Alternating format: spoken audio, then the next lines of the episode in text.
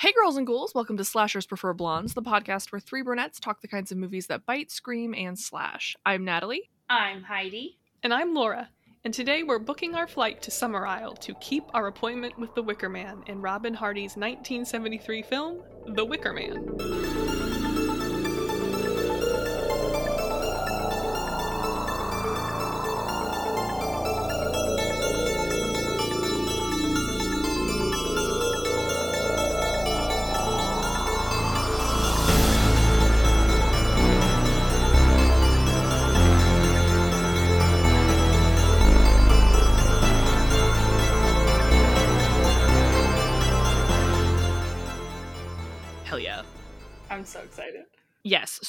The Wicker Man 1973 is our choice for this um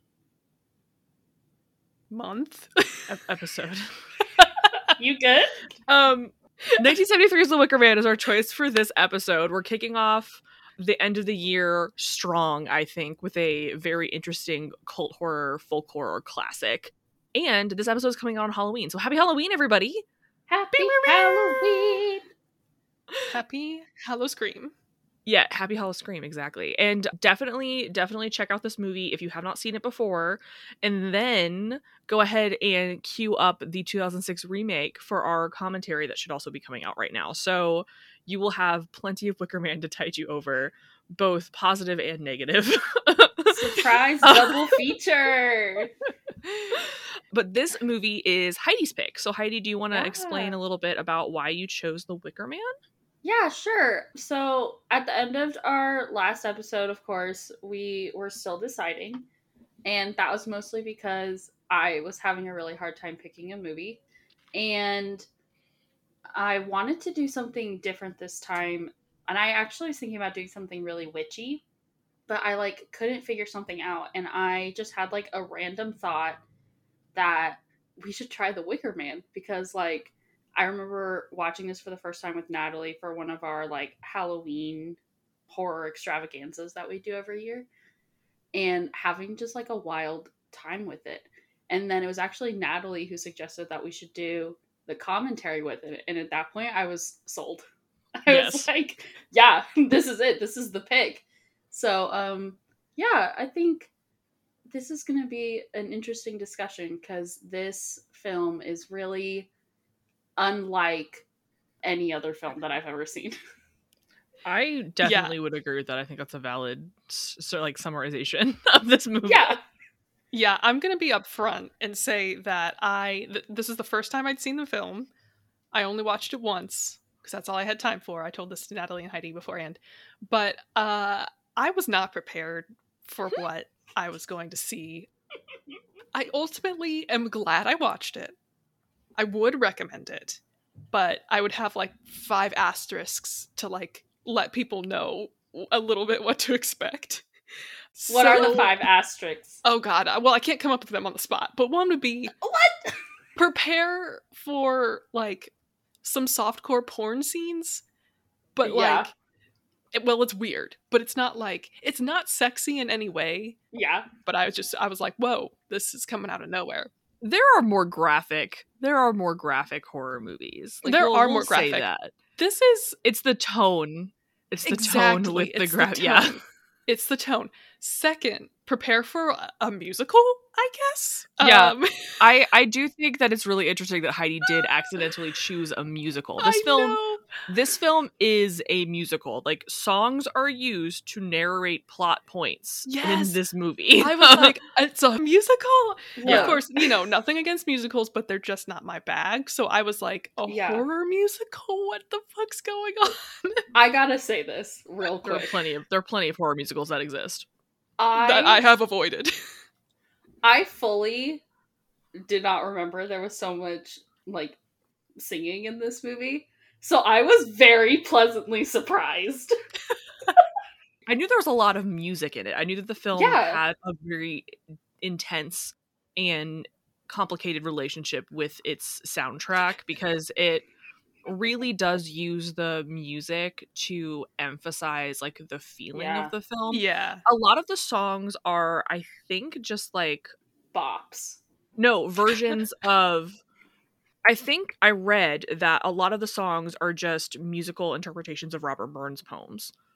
Which Huh. makes sense because the film set is set in mm-hmm. Scotland and Right. like he just that's why there's so much like corn rigs or Bonnie happening. Like that's why there's like shit like that happening and like we're talking about like the the hills and like the Yeah. barley and like stuff like that. Like that's why all of that is so infused into it because he writes about Scotland and a lot of the poems are very like naturalistic and very talking very much so talking about like the beauty of Scotland because like it's a gorgeous place. Like Mhm. even the, a lot of the scenery shots in this are like beautiful. You know what I mean? Yeah, and and to be Yeah. fair, I I did not hate the music. It was just a little bit of a shock because I was like, "Oh, Mhm. we're going to have some Yeah. music at the beginning, you know, that's that's fair, that's typical." And then when we get we get to the naked dance scene. Just- Uh, I'm sorry. Which realized- naked which naked dance scene? oh, okay. Um, we'll get there. you're talking. You're talking about with Willow, the the innkeeper's daughter, right? Yes, yes, Yeah. exactly. When she's fucking grinding it against the wall. She's yeah. slapping her butt and and banging on the on the door with her fists. Yes, Yeah. that one. But once I realized, okay, this is going to be integral to the movie, it, it kind of did add to the feel of it and the vibe of Yeah. it. And I was like, okay, like I don't actively dislike this. It's just making it even weirder, which is what this movie already is. Definitely. So, you know, it was just a little. It was Yeah. it was the shock value at the beginning, and then I was like, okay, I'm here for it. You know, this is what's happening, hmm which is how the movie experience as a whole went for me. Yeah. Well, I think all this is really important too because I was doing a little bit of research on the film, obviously, before we Mhm. were going to sit down to record today. And I was like reading up on the film's production history. And they got the idea to make a movie that was like very back to our naturalistic roots. Like they liked the Mhm. idea of bringing in a lot of like occultism, pagan religions. Like, so they went out, they filmed this movie. And then when they brought it back to the studio, the studio was like, "What the fuck are we supposed to do with this?" Like, yeah, like, valid. like That's honestly valid. Valid. people called this movie unsaleable because it like the genre blending didn't make sense. Like they were like, "We don't know how to market this. We don't think people are going to come Uh-huh. see this." So it Mhm. got just kind of like shoved on the back burner. It, I think they put it as a double bill with Don't Look Now because Don't Look Now was the other big movie from coming out of. Britain at the time period. And I get, I understand why they chose Don't Look Now over this film. I prefer this film to Don't Look Now. I think hundred percent. I think in terms of like people who are uh, really into horror film history, that might be kind of blasphemous to say that I'm not a huge fan of Don't Look Now, but I it just didn't connect with me. So I prefer this movie because I think it's more fun. But um because of that, it didn't really take off that much in Britain. Yeah. But The Wicker Man became huge in the United States. Like the guy was immediately like a celebrated director, um, Robin Hardy hmm and it was met with like such acclaim and i think a lot of that has to do with like where we were at in the 1970s like the Yeah. time period and that's kind of how this film sort of slithered its way into cult classic status despite the fact that it was basically Yeah. dumped by the production company and i think that's really interesting hmm I think I also read that Christopher Lee did a lot of the publicity himself and Yeah. was like practically begging people to go see this movie. And he has said, like, recently that he thinks this is the best film that he's ever made. Yeah. I did see that. Yeah. i think that's honestly kind of valid because he is fantastic in this like he he is like one of the reasons why i think this movie works as well as it does Absolutely. Honestly, this is a little embarrassing, but like I knew that he was in this movie, but I didn't put it together that he was like how different he was going to look. So I legitimately did not know which character he played until the very end and I saw who he played. Like I did not even realize like yeah, the voice like Mhm. I don't know, maybe I was just like so engrossed in it and like what the fuck is happening that I Mhm. just didn't even put it together. So at the end I was like that was Christopher Lee and then it all made sense. It totally clicked. Yeah. But like Yeah. as I was watching I was like this guy, who is this guy? yeah. that's was that is wild. like really that's really valid though but I think that like when we're t- when we're talking about horror in the 1970s in general, like we're turning our backs on like the old school monster movies, we're turning our backs on like hammer horror and we're like we want something more cerebral, we want something more Mhm. thought provoking and something that's going to go against the grain. And then you're also thinking about like the cultural status of everything at the time, right? So Mhm. we're in the 1970s, we're rebelling against like the conservative like overhaul that we've had in the Yeah. 1960s and the 50s especially like the 60s are very much a transformative period and the 70s i think is when all of that really comes to fruition you get like the hippie movement the free love movement Mhm. and a lot of that comes with like the this interest in occultism and this Yeah. interest in paganism and it like starts becoming more mainstream we're seeing it in like british rock music we're seeing it in like the counterculture and this film really highlights a lot of that interest and that anxiety surrounding that in a way that i think is really interesting and kind Mhm. of ahead of its time like i think that what we see here is a very good precursor to what we start seeing more of in the 70s when it comes to horror but then also in folk horror in general that's why this is such a this is like one of the pinnacle cult horror films i Mhm. believe Mhm. like folk horror films did you guys watch that documentary on Shudder about folk horror i know i told heidi to but i don't know if she did I watched I did not. at least part of it, but it was long, yeah and sometimes my attention span is um, short. I would say- Understandable.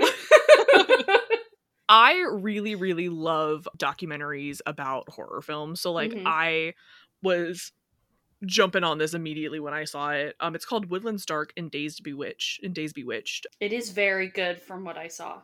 Yeah, if any of you listeners are interested in folk horror at all, I would definitely recommend watching that documentary. It does talk about this film, obviously, Uh, Yeah, but it also kind of talks about like the roots of folk horror and like what Mhm.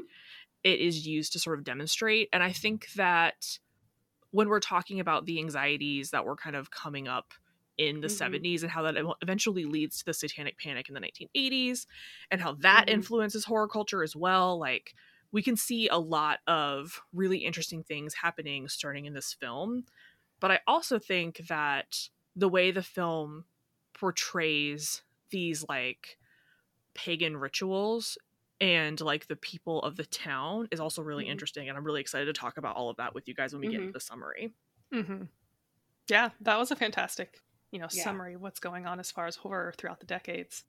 I definitely found the central themes of Christianity versus paganism, repressed sexuality versus, you know, open kind of Mhm. free sexuality and that that representing the anxiety that people felt that certain people felt during that time. I thought that was really well done and obviously the focal point of Mhm. the film.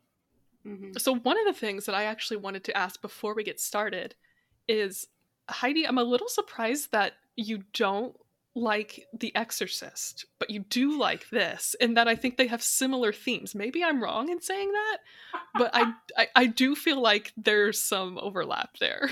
Look, I think The Exorcist is a fucking boring movie.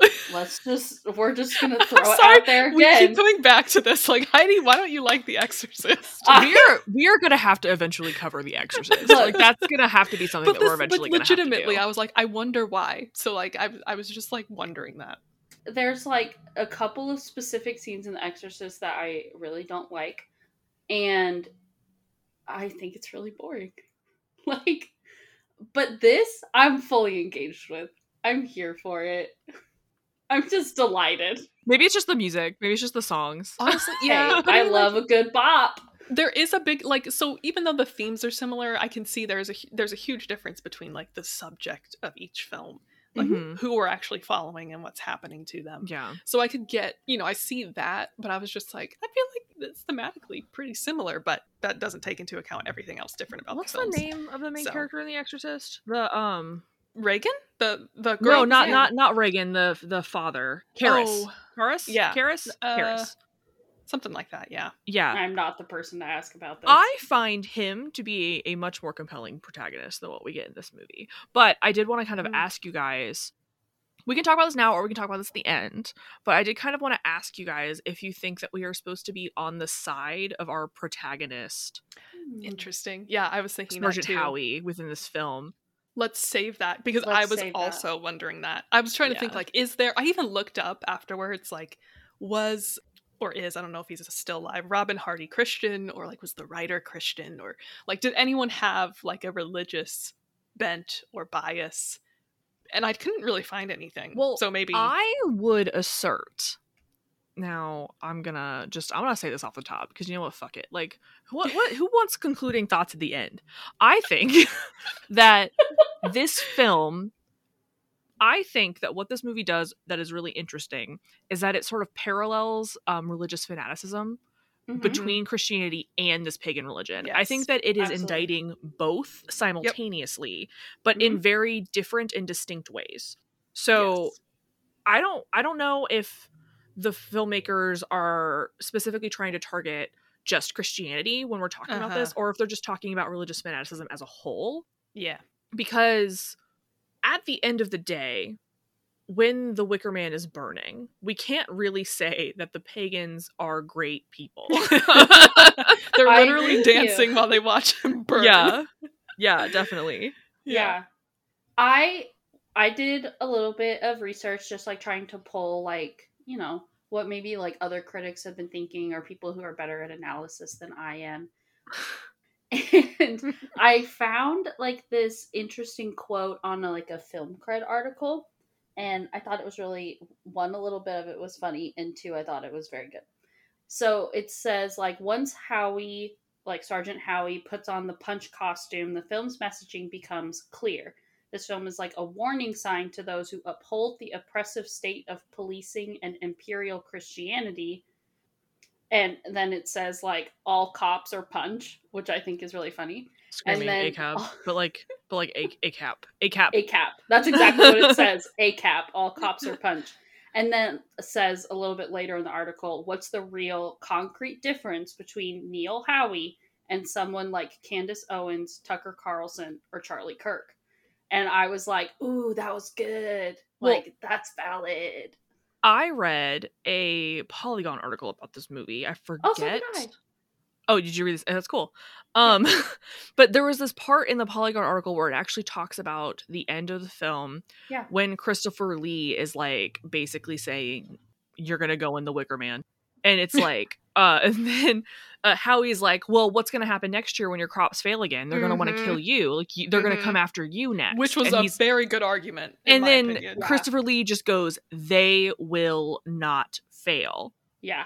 Excellent line delivery, by the way. And So this Polygon article was positing that that sort of like blind faith in his Mhm. own religious feelings that he himself like helped garner like his family was Yeah. the one who basically supplanted this religion back to this area Mhm. is very reminiscent to like modern like political religious ideologues Yeah. who only see their perspective and refuse to open up to other points of view Mhm. so Mhm. like eh, they were Yeah. like, okay, let's talk about Democrats who only think in centrist viewpoints and don't think about left leaning. Let's talk about um MAGA Republicans. Let's talk about religious fanatics. Like, and I think that that's really an interesting perspective because that shows that there is an indictment not only on the For sure. traditional conservative Christianity that we are used to seeing people rebel against in films like Mhm. this, but also in the traditional old world pagan Yeah. beliefs that we are sort of lulled into thinking are like fresh and a new perspective and organic, but in reality are just as constrictive as Right. Yeah. the things that we consider, you know, truly oppressive. Right. There Yeah. that's that's kind of the whole conclusion that I arrived at is that it's not really an indictment of either side, but both in the Mhm. sense of having kind of blind faith and staunch Yeah. belief in something that can can be contradicted and doesn't always isn't always consistent, isn't always uh, internally coherent. Because they have that conversation, what that we'll obviously get to, where they're kind of pointing out the holes in each other's belief systems. And Yeah. I kind of uh, yeah, I think it's it's an indictment of the stubbornness and the staunchness of of people who are clashing and you know refusing to see Mhm. even a little bit of the other side Yeah. Yeah. or, or even to recognize the the holes in their own logic and Mhm. their own beliefs. hmm I definitely agree that this film is like an indictment of religion as a whole. Um, like Natalie was saying, because it does it does come down like really hard on like people who are blindly marching or like weaponizing their faith are really like causing a lot of problems in the world, you know? Mm-hmm. And i think that that's like interesting because like natalie was saying like usually we would see like more of an indictment of like the christian values or the pagan values like i think like we're used to seeing one or the other Mhm. like held Mhm. up or put down. And so like it's cool to me that this film does both. It's like, you know, neither side is great here. Right. And you have that figure of, like Natalie mentioned, the figure of the fool. Yeah. And, you know, as the end, we're just going to talk about the end now. So at, at the very end, when you have the people of the, of the island singing and dancing while they're committing murder, and then Sergeant Howie is kind of, he's yelling out in prayer and, and asking Mhm. God to save him and take him to heaven it's kind of like oh you you realize how foolish both of them seem in that moment like oh they're Yeah. they're like thinking that this is actually going to help their crops and their harvests the next season when it's probably like it, it has no relation to that. And he's thinking Yeah. that he's going to be saved by saying this last minute prayer. It's like well okay well, i guess if that's what you believe. So we see how they're Yeah. both do we see how they're both doing things that they truly believe are going to save them in one way or another in in different meanings of that word. Yeah. but how they're both you can see how both of them are just kind of like fools in that sense. I mean yeah, not to you know not to say if you're religious you're a fool but as we're kind of getting at that that extent of not really seeing things for how they are and only for Mhm. how you think they should be Mhm. if that makes sense It's like a refusal to interrogate your own beliefs. Like that exactly in itself yeah can Yeah, lead you that's good. to your own like demise right or can cause harm to others. Yeah. yeah and even when you have someone challenging that just outright refusing to even see that challenge and respond to it Yeah. Mhm. One of my favorite instances of that in the film, I'm just going to say it now, is when Lord Summerisle and Sergeant Howie are talking, and it's after like the girls are like jumping Yep. over the fire, and he's talking about what was it, parthenogenesis or whatever. Yeah. yeah that's That- what i was that's, thinking that's a good of. scene. That's a good scene. and yeah then that's awesome and then he's like, they're not taught about like Jesus at all. And then Summerisle's like, well, Jesus was like born of a virgin and impregnated by a ghost. Isn't that the same thing? Yeah, he was Yeah. saying like, how can you teach them? It's fake biology. How can you teach them Yeah. that jumping over a flame is going to impregnate them? And, Mhm. and then Yeah. yeah, he comes back with that line, and it's like, oh shit, like you know, and that should be the point in time where, and maybe they both do kind of realize it at that point in time, but they're not gonna say anything because that would Mhm. then Yeah. give the other person the power. So, and then Yeah. you get yeah, you get power Yeah. dynamics thrown in there. So Summerisle's like, bend your knees. It's better for the shock.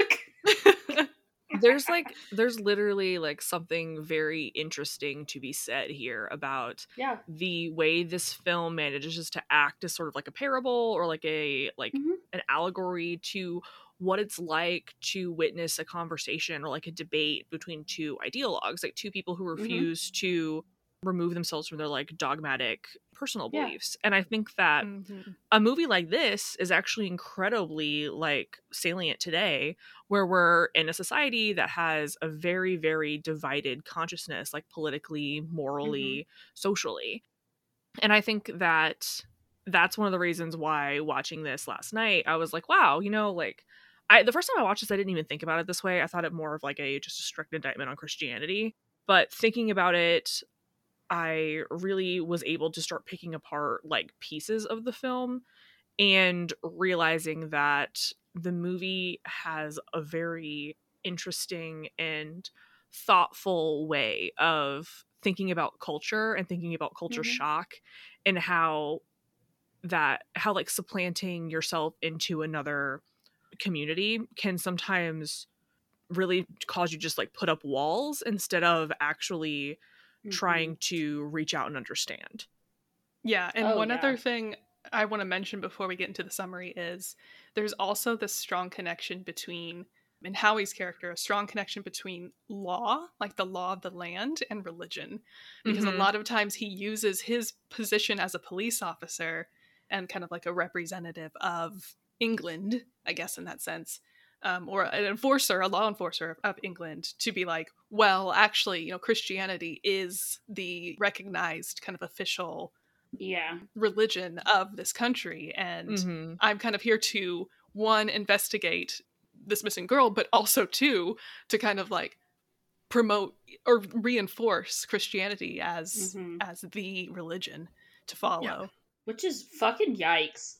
He definitely thing. uh, yeah. oh co- fully he definitely like strong arms his way into situations using his authority as a police officer and then in that same breath like immediately starts indicting the people that he's speaking to i think a really good example of that is that scene where he enters the classroom and Yes. he hears the teacher talking about the phallus and literally when she was like this is the phallus i was like oh my god laura representation um, Oh, she was like the penis, she was like the penis. The Um, force that drives all things. and then he was just like so obviously shook by that and was like this Mhm. is i cannot believe you're teaching this. And she's like i mean i'm just teaching our belief i'm just teaching our beliefs. Like but he is like condemning her threatening her being like this is against the law.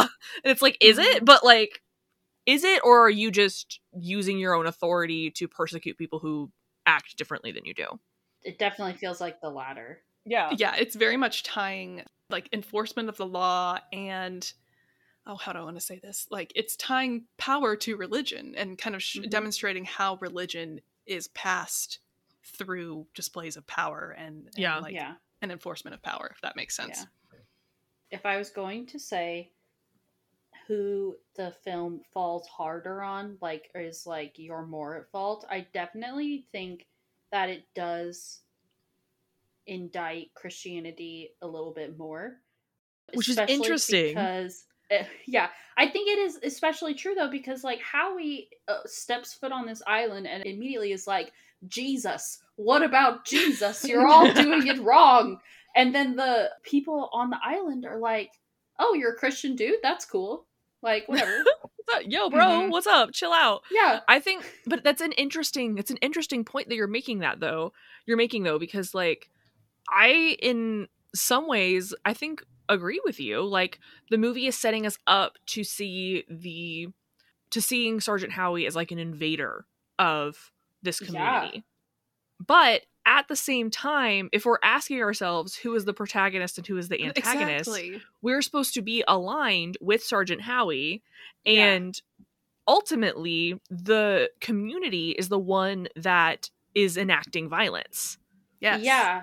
It's interesting you both say that because I actually thought that's why I, I was looking up if the director and or writer were Christian Mhm. because I kind of saw an indictment of or you know painting the the pagan islanders as the Mhm. as the bad people um the villains the bad people the bad the people. pagans he like screams at one point The, you're pagans. you're pagans I'm Uh, a so i very much saw you know felt like we were supposed to see sergeant howie as a victim and especially when he's Yeah. you know burning when he's literally victimized. at the very end yeah exactly and he's Yeah. and he's screaming out in prayer like Mhm. oh I, I thought we were supposed to feel really feel bad for him so i kind of saw it the opposite way but then i saw the ways that both of them were painted as victims in some ways and perpetrators in other ways I can't remember like which article or like essay I had seen it in, but I think that kind of like goes back to that like quote I had read earlier about how like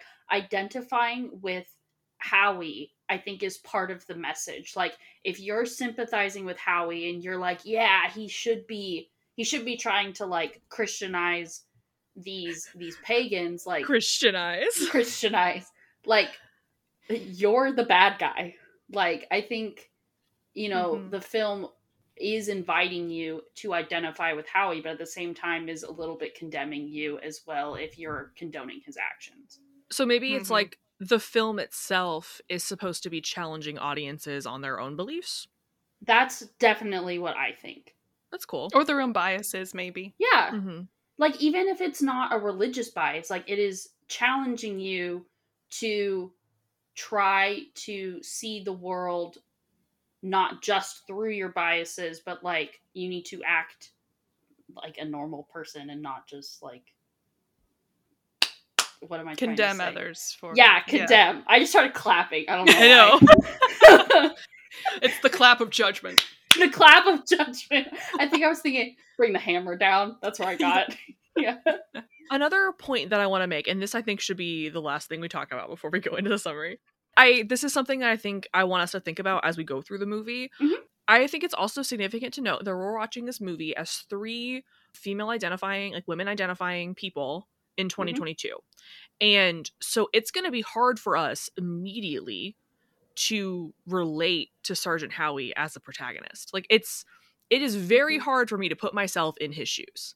Mhm. And I think that watching the film, I felt disconnected for a lot of it. Like I don't relate to a lot of what's happening here. Mhm. And I think that that is very interesting, specifically when you're talking about it from like a gendered angle, which I really want to kind of get into as we're talking about the movie as it Mhm. goes. But like this film is still, despite the fact that it is very like natural and is very like free spirited and that we're supposed to be viewing this community as like so much more untethered, I think, than the than the way that Christianity is presented in the film Mhm. Mhm. we're still dealing with a very patriarchal point of view and we're still Definitely. dealing with a lot of like the male gaze and like men's perspective and that seeps through the entirety of this movie like that's not something that you can really escape in this so as much as we're Mhm. talking about the difference between these two religious beliefs they still share a lot in common when it comes to like their core tenets which is like you know the way Yeah. that gender is Mhm. presented you know what i mean Yeah. Yeah. Yeah, you have Lord Summerisle, who is, you know, the overseer of all, and everything has to go through him and be approved Mhm. by him.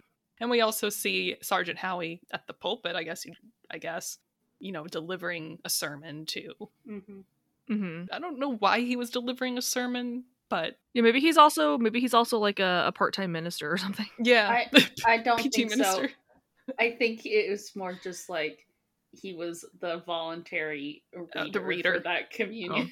Sergeant moment. Reader So Howie. quick quick insight. I did not grow up religious. I don't know shit about the way like a church I'll- works. I'll be bringing my evangelical So sorry about that. background to this film. Let's start the summary. I think that we should I think that we should get into this movie. Let's dig in. I think we've already dug in pretty deep. But like let's dig into the plot. Yeah. Okay. A police seaplane takes to the sky and flies over some of the beautiful rural Scottish scenery before landing uh, in the water near the remote island of Summerisle. Sergeant Howie receives a less than warm welcome from the villagers, who insist he must be lost and needs written permission to be there. Eventually, they send a dinghy out to get him to bring him ashore, and he asks all of the gathered gentlemen about a missing young girl. May Morrison's 12 year old daughter, Rowan, whose disappearance is his official police business that brought him here. He passes around a photo, and everyone claims to not have seen her or know her at all. They know her mother, May, and insist the girl in the photo is not May's daughter.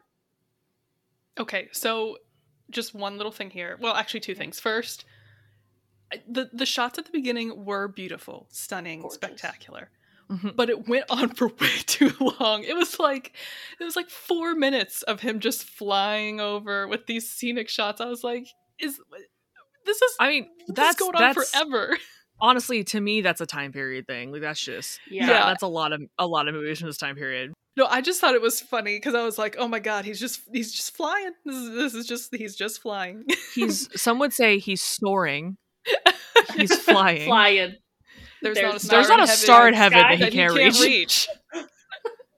I think part of Oh that my is to God. emphasize how detached Remote. Summerisle Yeah, is from definitely. Yeah. the rest of the world.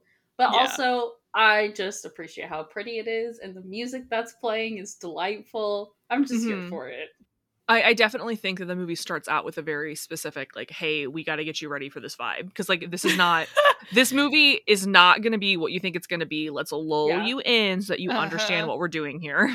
Uh-huh. I yeah, it was. I just found it funny. But then Mhm. when it gets there, I got big hot fuzz vibes. Scream. How, how the way like everyone is just like suspiciously looking at him, and I'm like, oh, all the townspeople are up to some shit, you know.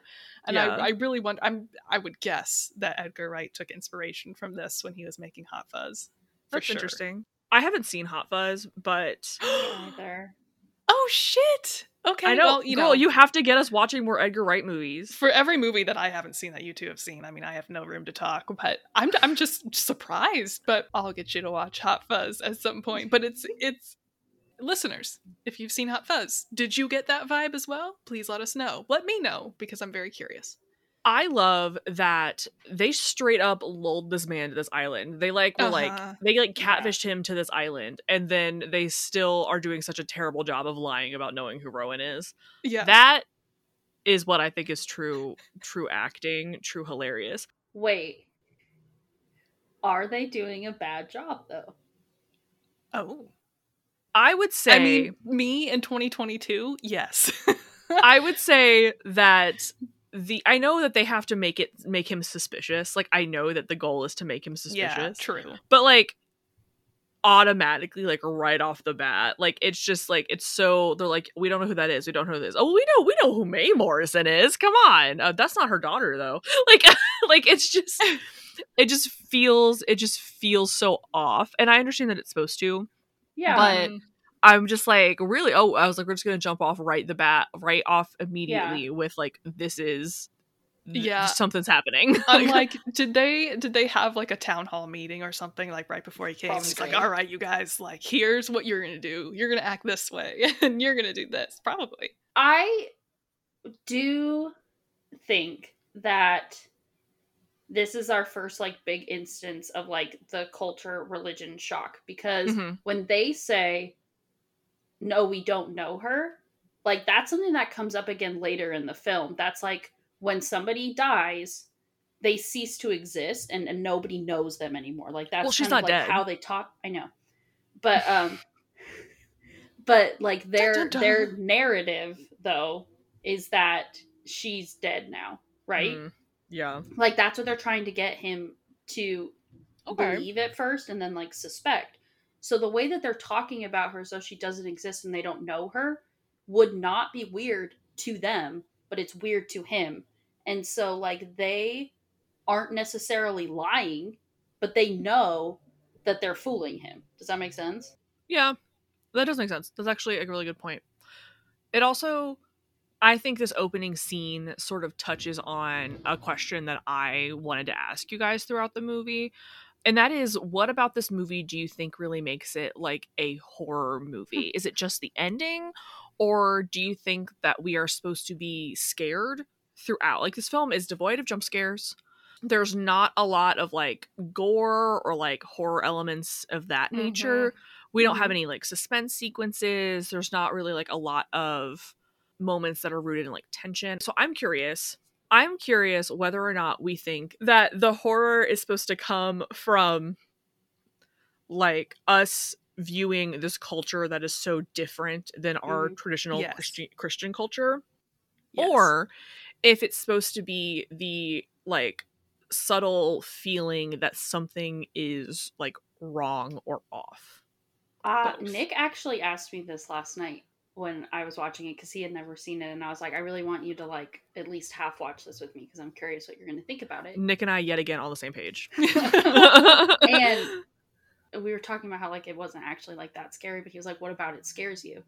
And I said, "I think the thing that is the most terrifying about this film is that is the psychological element Mhm. because he comes here and is just fooled by everything and like Yeah. The fact that he doesn't realize that until the moment he emerges from that cave and rowan is like did i do a good job and like he is so fooled up until that moment i think that's terrifying yeah. that like this the psychological horror he must be undergoing in that exact moment like oh Yeah. my god i'm about to die like i think Yeah. that that is incredibly well done it has like shutter island vibes like all of that like oh my god everything i know is a lie yeah. that's scary I get that. I I would agree with you to some extent there. I also Mhm. think that I think the culture shock in and of itself is kind of like an unsettling aspect of the film. Mhm. Like the idea of just like really feeling so out of place and just like not understanding what's going on is I think a big one and I Mhm. think that there are a lot of scenes where it feels like the locals are attempting to make him uncomfortable, mm-hmm which is I think also really interesting. I would agree with both of those things. And I I was also thinking about this question while I was watching the film because I was like this yeah this is folk horror but what's the horrific element to it and i think i think that's going to be perceived differently because it is folk horror which i don't know a lot Mm-hmm. about but you know it does give off a different feel when you're watching it i do know that so yeah you're not going to have the jump scares you're not going to have the creatures you know it's not a creature feature or anything like that but the monster's kind of ambiguous in that i think a lot of this is kind of the horror or the fear of the other, you know, the capital Mhm. O other. Yeah. Um, and something that you don't understand and something that is quote unquote foreign to you. So we have him in this Mhm. very isolated setting that he is completely unfamiliar with. It's just him. He can't call in backup. And he doesn't know that. And I think that as he digs deeper into this, he starts to realize that he is one, he is truly isolated, and two, he can't trust any of the people because they're just continually lying to him. Yeah, they're they're constantly lying. Right. They're reinforcing that sense of isolation and paranoia. Mhm. And I actually really like I saw a parallel between the scene where he goes into the tavern and the parallel with actually the tavern scene in an American Werewolf in London, yes. where it Mm. very much gives off that sense of like there is an uneasiness here Mhm. and people are going to act like it's fine but then when you strike that nerve that kind of makes them like stop for a second and and then you Mhm. realize that you're actually like you might not be in a good spot because i'm thinking of that Mhm. scene in uh, american werewolf where, where they're in the tavern and all of a sudden Yeah. they're like what's that star on the wall and everyone's like Yeah, dead yeah. silent like oh shit you don't even know what you're in like you don't even Mhm. know um, and while there wasn't anything like that dramatic in this, there definitely was a sense of like, you're in over your head. We know that you Mhm. are, and you don't know it yet. So I think that was the horrific element element of it for me, and that he just, like Heidi said, like completely unaware of how much danger he is truly in, and really his Mhm. helplessness in it. Mhm. Yeah. Like at the end when he finds out that he can't call him back up, that's like when you know he's fucked because and he knows he's fucked because what the hell are you going to do against a whole town? Yeah. Yeah. Good question though. That's exactly what I was wondering. hmm Uh, Sergeant Howie heads to May Morrison's sweets and post office shop, I guess, um, to get to the bottom of whether Rowan is truly May's daughter or not. To his surprise, May confirms that you know she does have a daughter, but her daughter is Myrtle and not Rowan. Yeah. Confusing.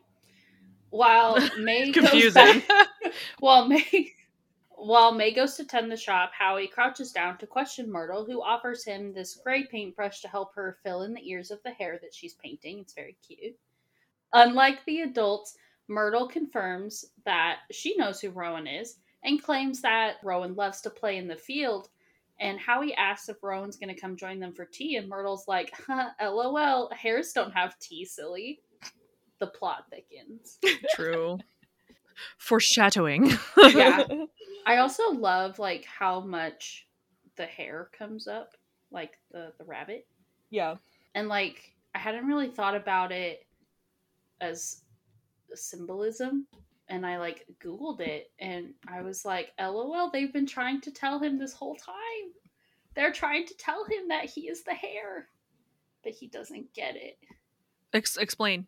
Yeah. So, um, obviously, like rabbits and hares are often depicted in like hunting scenes. Yeah. Like they're being Mhm. chased. Mm-hmm. And the fact that they're like everywhere and he's like constantly running into them, especially in relation to Rowan, who he is also chasing. And then he ends up becoming the hare who is killed. I Mhm. just like that a lot. I think it's Mm-hmm. That really is cool. Um, Yeah. Hares also symbolize rebirth and resurrection. Nice. Ooh, of nice. course. So it all it's it's smart. I definitely think, especially watching this a second time, you can totally see that there are plenty of signs that kind of point to the ending of the film.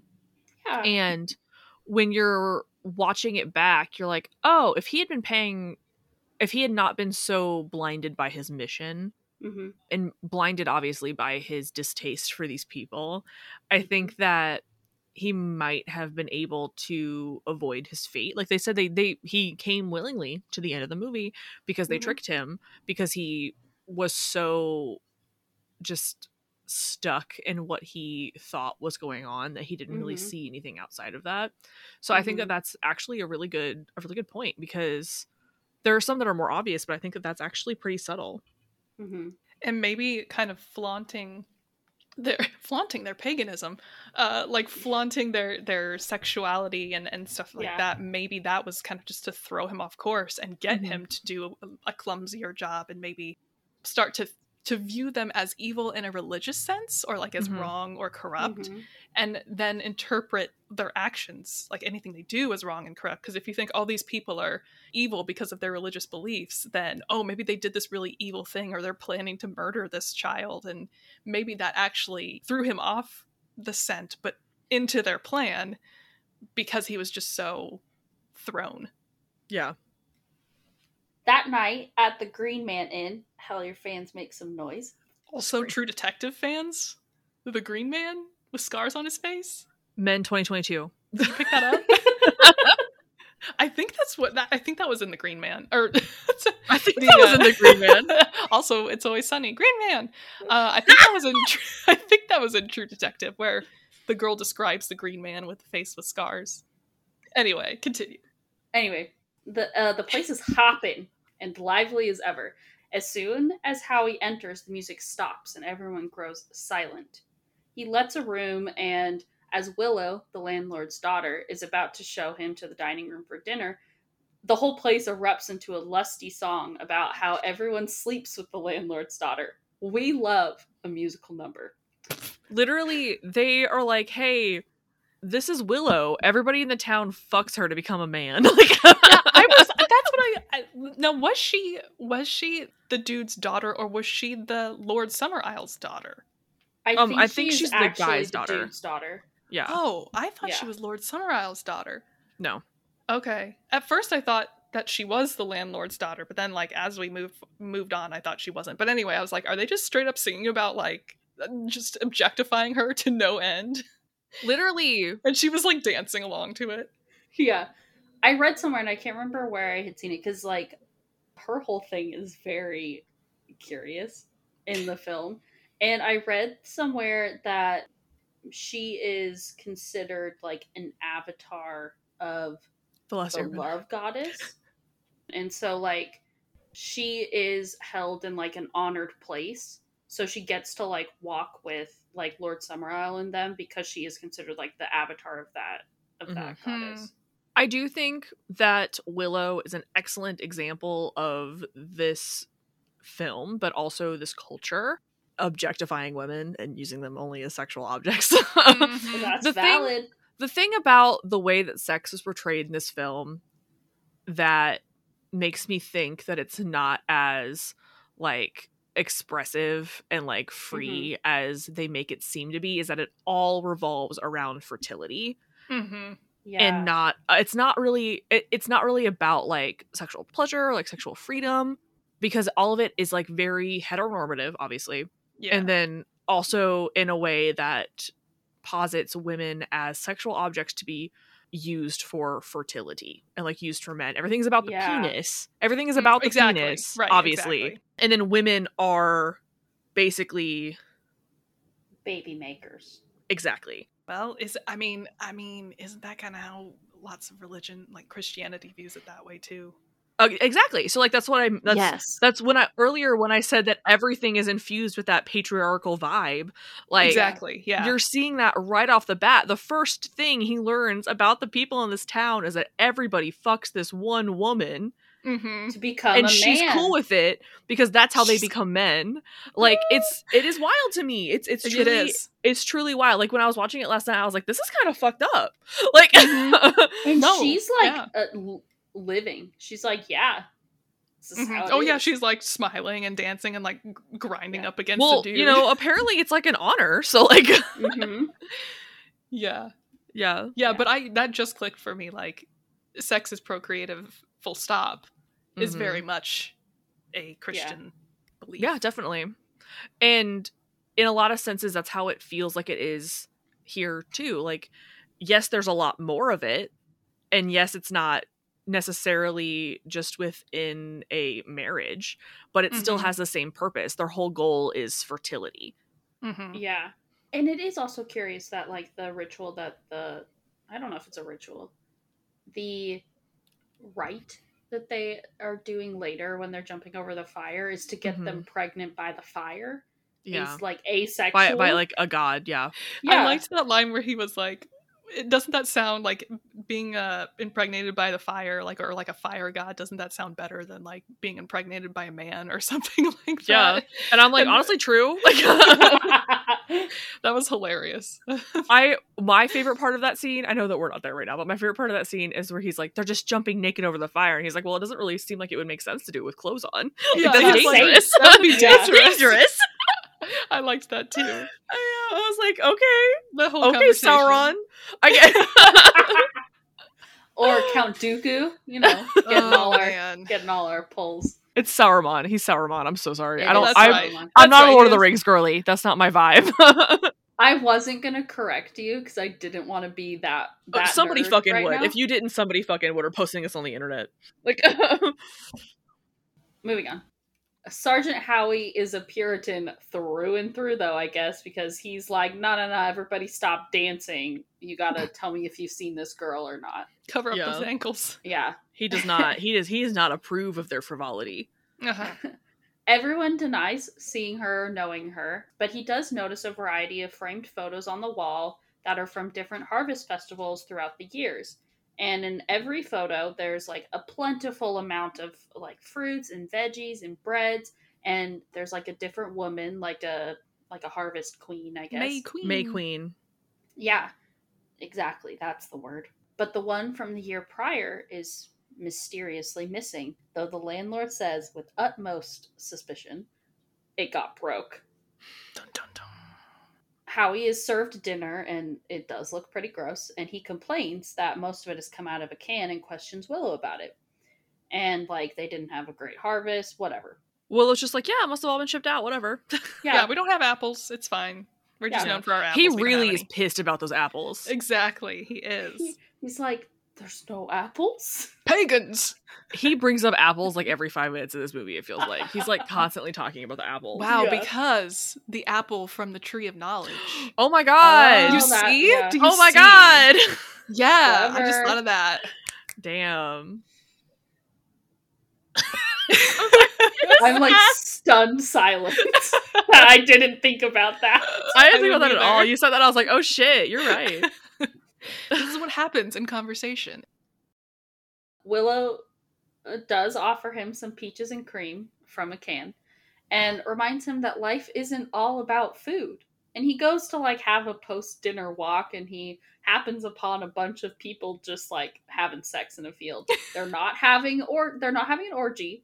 It's like more than a few couples just like getting it on. It's like a sex picnic. Like you Oh, each like a have little your sex little square, and you know you're just doing Yeah. it on your square. it's it's very season two of True Blood. and they don't they don't notice him watching, but he's Yeah, they no, don't- they they're really- notice. I mean, I think I think Do that they there's like there's a couple shots where it looks like they're Yeah. looking at him. oh oh I just don't think that they care. yeah. they don't care. well, there's like another couple fucking like three feet from them, so Yeah, Yeah. they, they don't they're really like, mind. It's cool. Howie's Christian sense of modesty and purity continues to be challenged by the cemetery. Some people are like watering the trees that are growing out of the graves, and there's just like a naked lady crying at the gravestone. And he's like, I can't take this anymore. That was pretty wild. I was like, what's her story? Like, I was like, give me the background there. A lot of like weird stuff happens in that graveyard. Yeah, I'm like, damn. I'm I'm curious. Howie storms back into his room and he's like taking notes and he tries to pray and has this memory of communion and reading from the Bible. but Mhm. he's finding it super hard to focus because the party never ends on Summer True. Isle. And he is repressed and horny. But it is about time to get my favorite song of the movie. Oh, God I, damn I was actually gonna ask at the end what everybody's favorite song was. This one, this one is my favorite one. I think that it is. I think it's kind of fun, and I think the vibes are good. And I honestly, I think that the setup for it is really kind of funny. Like I, Yeah, think it's just- it's kind of I think like her walking around just like purposefully fucking with Yeah. him is funny to me. Yeah. My favorite moment in the scene is when she's like banging on the door Yup. and then she like has to sing and so she turns dramatically to face the camera again like a music video. It's my favorite thing. Yeah. It's so funny. Willow like goes to her bedroom and she's like "Uh, Sergeant whatever and she's like tapping on the wall rhythmically trying to summon him to her and she's like fully naked and ready to party. She's and a she real bare naked lady. Yeah. She breaks into this like siren song and she's trying to seduce him and she's like totally fucking with him. Like banging on the wall, slapping her ass, like all of it. Yeah. And he's is like profusely sweating. He is sweating so much. He is like So- coated in sweat.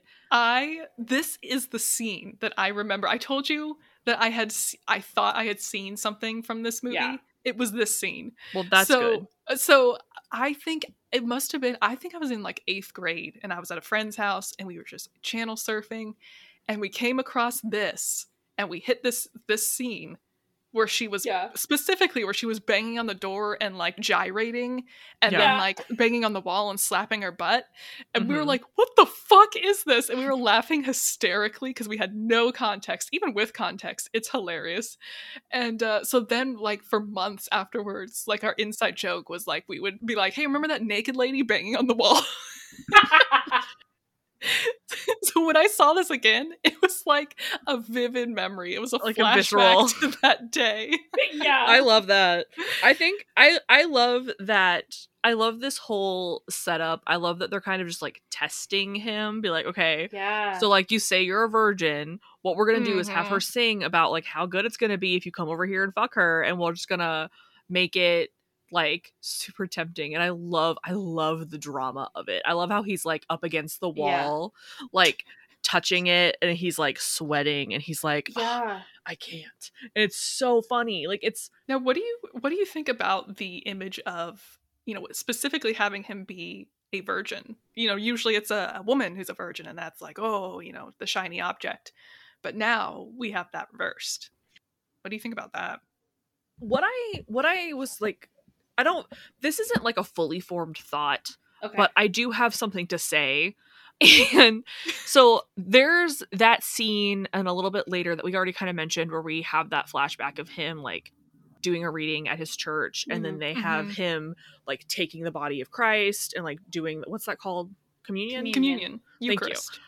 yes, doing that. And so it's a shot of him like on his knees and he's taking it in his like open palms and like pressing the palms to his face. I, I'm doing it right now. That's why I just muffled my voice. Mhm. And um, Method and acting.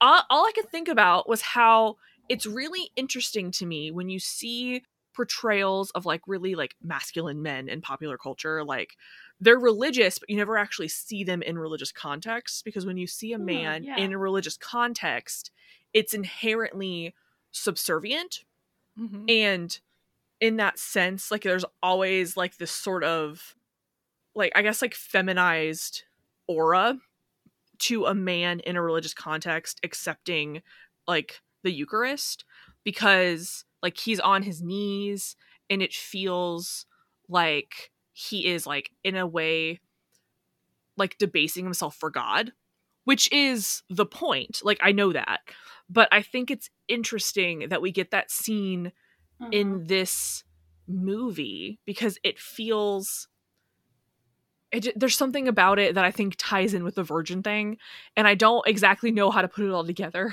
yeah. but it has something to do with gender. And I'm like, I was like thinking about it this morning. I was like trying to put that thought into like an Mhm. actual, like an analytic sentence, and I, I could not figure out how to do it. So hopefully you guys can help me. But I was just like, there's something, there's something here, and it's interesting. I just don't exactly know what about it it is. my thoughts related to that and, and so the eucharist is like very much a sacrament about remembrance and reenactment in a sense that you know the, the idea is that they are literally consuming the body and blood of christ which has been uh, transformed into that through well it's called transubstantiation but it's also like remembering this very sacrificial event where I don't know if listeners know. I was raised Catholic. This is how I know. this is how I know all this stuff. I went to a Catholic school and all that jazz. But it's like remembering the sacrifice that Jesus made. And so he's like at that last supper, he's literally like giving his blood and body to his disciples Yeah. or his apostles. So in a sense, I kind of see that as foreshadowing and that Sergeant Ooh. Howie sees himself as this. They even reference it at the end, like he's kind of this martyr. So he's very much literally giving his body and blood, dying for his beliefs, Interesting. which parallels with the Eucharistic kind of sacrifice that he he takes part in. I want to say symbolically, but they don't. But Catholics don't believe it's symbolic; they believe it's literally. His, but you know what I mean, like a kind of Yeah. symbolic reenactment of that dinner where that happened. hmm So that's kind of how I see the two connected. I'm not sure That's interesting. I'm not sure what I see as far as like, you know, masculinity, but the idea of, of being a sacrificial man is kind of tied to masculinity. So yeah, I don't I don't have a super yeah, formed thought on that, but I did see that other parallel there. That's that's really interesting. I was like just barely starting to form that thought, Laura, and then Mhm. that was beautiful. That was exactly. Thank it. you. Yeah, Thank you. Aw. I, I hadn't even thought about that. I hadn't until now. See, it's like think, Yeah. these things I don't even think about until like something that you or Natalie Yeah. says sparks it. It Mhm. definitely like it was a scene that I understood they were trying to communicate like the faith element, like right. Mhm. I I understood that that was part of it, but it was like such a specific moment Yeah. that I was like that there's a purpose behind it and I think like leading into like the sacri- the sacrifice of it is Mhm. probably what they were going for. Yeah. And I also saw it as, you know, he's a Christian man. And so, Yeah. you know, a lot of that is tied to repression, especially sexual repression. Yeah. Um, no, no Mhm. matter your gender. I mean, it's any- anyone. But Mhm. so I I saw it as him kind of really trying to, he's feeling very seduced and like really trying to hold Yeah. on to that thing that's going to continue to help him repress his sexual desire and, Yeah. and all of that. Definitely. Do you think that if he had slept with Willow, that it would have made him ineligible to be a sacrifice? yes. They specifically say that he is a virgin at the end. I, I- like no, literally, this was a test. Yeah, I I thought and maybe I misunderstood what they were saying. I thought at the end that they said that he had to come willingly and like him coming here as a virgin as well was like part of the stipulation. I wasn't sure that he had to stay a virgin at the end. No, I think they meant coming to the actual I- okay. sacrifice as a Got it. virgin because That that's why they have Willow throw herself at him to see if he is actually as staunchly a Christian as they say as he says he is. Also, like they sought him out specifically. So they Mm-hmm. They they, did. sought him Uh-huh. out because he was a virgin. They were like Yeah. this man's has not done it, so he can he can be burned alive. And what was I Yeah. also had the thought where they say they chose him because he came of his own free will. He was a virgin. And was there a third thing? Yes, He, has authority. He's, a ki- the power of a king. yeah. Okay. I was like, hmm, that kind of seems like three Christian like values Yeah. that that he yeah, would be does. that he would be like, you know, something that Yeah. he would hold up as ideals. So those are actually the reasons Mhm. why he was targeted. I just thought that was And a twist. I think there's like an interesting like double meaning be- behind that like authority of a king. I think which might be what you had just said, where he's like coming as an officer of the law under the king, and then also like when he realizes that this island is full of pagans, and he starts to like, what's the word? Not evangelize, but like Oh, I was gonna He say starts- evangelize. Proselytize. pro. That's the word I was. Thinking. Yeah. that he also is doing so with the I'm putting this in quotes authority of the king, Yeah. right? True. Yeah. That's interesting. That's true. And I, yeah, to go back to what I said, I mean, truthfully, the Christian value wouldn't be seeing yourself as a king because it's very much like promoting the idea that, yeah. you know, the poorest of the poor is still um, has as much value as the richest of the rich. So, I mean, that Mhm. doesn't technically jive with what I said, but I think with what Heidi said, then it makes sense. Like, he Yeah, is acting, he has a position to begin with, and then he's coming to kind of like make good people out of them, Yeah. Yeah. or so he thinks. the next morning, the schoolboys of Summerisle are putting up a maypole outside, and we're back with yet another awesome musical number that is essentially about the circle of life. hmm At the schoolhouse, Miss Rose asks one of her female students what the maypole represents, and all but one excitedly tried to answer that it's the phallic symbol. I did think it was interesting that like it was the boys doing the, may- the Yep, maypole. I was gonna ask, Oh, yeah, what do you 'cause they guys got the think about them splitting them up? I was like, what do you guys think about them splitting them? Up? Oh shit! Uh, I, Sorry, Natalie my mic fell. I moved. I moved and my mic fell. But yeah, I was like, what do you guys think about them splitting them up? Everybody I- touch your penises together. no. I I thought it was actually really interesting for a for a culture that seems like very about sex. but but like sex has defined roles for men Mhm. Yeah. and women so like it, it flashback to the non-sex ed that i received Oh, you know where they where they would Yeah. split up the boys and the girls and you'd talk about things that pertained to your body but not their bodies and You guys it- didn't get that? I so I went to like a Christian school and we had like two days and one of it was like about your body and then the other was about the other oh like, no the guys. I went to public school and we um, learned about condoms My my health teacher said in our in our sex ed, we were doing our sex ed like part. She was like, um, well, we had a video that we were gonna show you guys, but we showed the last class and they wouldn't stop laughing during it, so we can't show you the video. oh, so here's this banana Yeah, apparently cats fucked in it. We were hearing about it all day. We were like ready to go to health class to see the video of the cats fucking, and then they were like, "We're not going to show it to you because everybody keeps making fun of the video when we put it on." So what did you expect for real Lame. But but I definitely saw that as like, yes, let's separate the sexes because Yeah. they each have defined roles within the intercourse. I guess that makes sense. I I was a little bit shocked that they would be separating the genders. I wasn't because at the end of the day, this is a patriarchal society. Mm-hmm. Yeah. They're like, let's go have the boys celebrate their penis, is penises, peni, penises, Peni. and let's have the girls sit and talk about how worthy they are of having of accepting a penis. Like, Yep. you know, I think she even says something like, pe- "The penis is the driving thing The behind gener- all the driving force. force? behind all things or something like Yeah. that Yeah. which is you know a statement yeah. yeah. Howie overhears this And he's and aghast. he threatens to report the school for teaching degeneracy that leads to public indecency and brawls and everything he finds offensive to his good Christian morals. He asks all the girls in the classroom if they know Rowan Morrison, and they all again say no.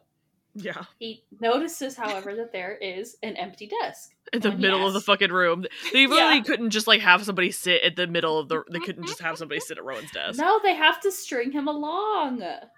Like the beetle. like the beetle on string Yeah, exactly. we got it When he asks about it, Miss Rose denies that it's anyone's desk, Then he goes over and he opens it up and finds a beetle tied to a string on a nail, and he's Then he, going like- round like- and round. Verbally accosts this young girl. who has a terrible haircut she has a terrible haircut. oh. Howie is not amused. No, he's uh, not. He forces his way to Rose's desk and finds the school register where he does see Rowan Morrison's name. He's like, Yeah. You're all liars. Dude, literally when when he f- finds her name on the ledger, Shelby, my roommate, Shelby goes, "Oh my god, she's on the ledger." yeah. I was like, "Yeah, babe, she's on the ledger." big shock It was honestly so funny. I was like, "Yeah, oh, she's in it." I was like, "Oh, she's in it." i mean honestly that was same i was like oh he's gonna find her he's gonna see the name i like how he's just like every time they're like, "We need to ask Lord Summerisle if you can do this," he's like, "Fuck that dude! Like, I'm doing this right now." They're like, we need to ask Lord Summerisle. He's like, I am a cop. Who doesn't I'll throw have a you in jail. warrant. Yeah, Like, exactly. One of the things that bother me bothers me about this movie is that he really is like, I Yeah, don't none need a would hold up search in court. warrant. No, I don't need up court. anything. Every time he's just like, "Do you want me to throw you in jail?" Because that's I love what I'll how do. I love how like they're still listening to him though when he threatens them though. I, I was watching Riverdale last night, and there's this scene where Betty, who at this point is an FBI agent, What? is- Wait, I said what I said. and she is on this like swampland that Hiram Lodge owns. And she's like, I'm going to search the swampland. And then Hiram's like, No, you aren't. And she shows her her badge. She's like, As I- I'm an agent of the FBI, I can do this. And he was like, I don't give a shit about your. He's like, You can put your stupid badge away. You're not going to look through this land. I'm like, See, that is an example of them being like, I just don't give a shit. You're not going to do this. You're not going to fucking do this. yeah. But then Mhm. on the other hand, on multiple occasions, he's like, I will put you in jail if you don't do this for me. And then they just acquiesce. And I'm like, girl, if you really don't care about him, fucking fucking get him out of there. Be like, I mean, they need him to find it You're out. like, no. to, yeah. Yeah, yeah. You're right. Like that's kind of like the double edged still. sword of this is that he gets away with it, and also everybody would've gotten has to away with let it. him. If it weren't If for it the wasn't for that the meddling Wicker Man. The meddling. that meddling. Rose asks to talk to Howie outside and says that if Rowan existed, they would know her. They don't use the word dead and instead believe that Rowan has returned to life as some por- as some part of nature.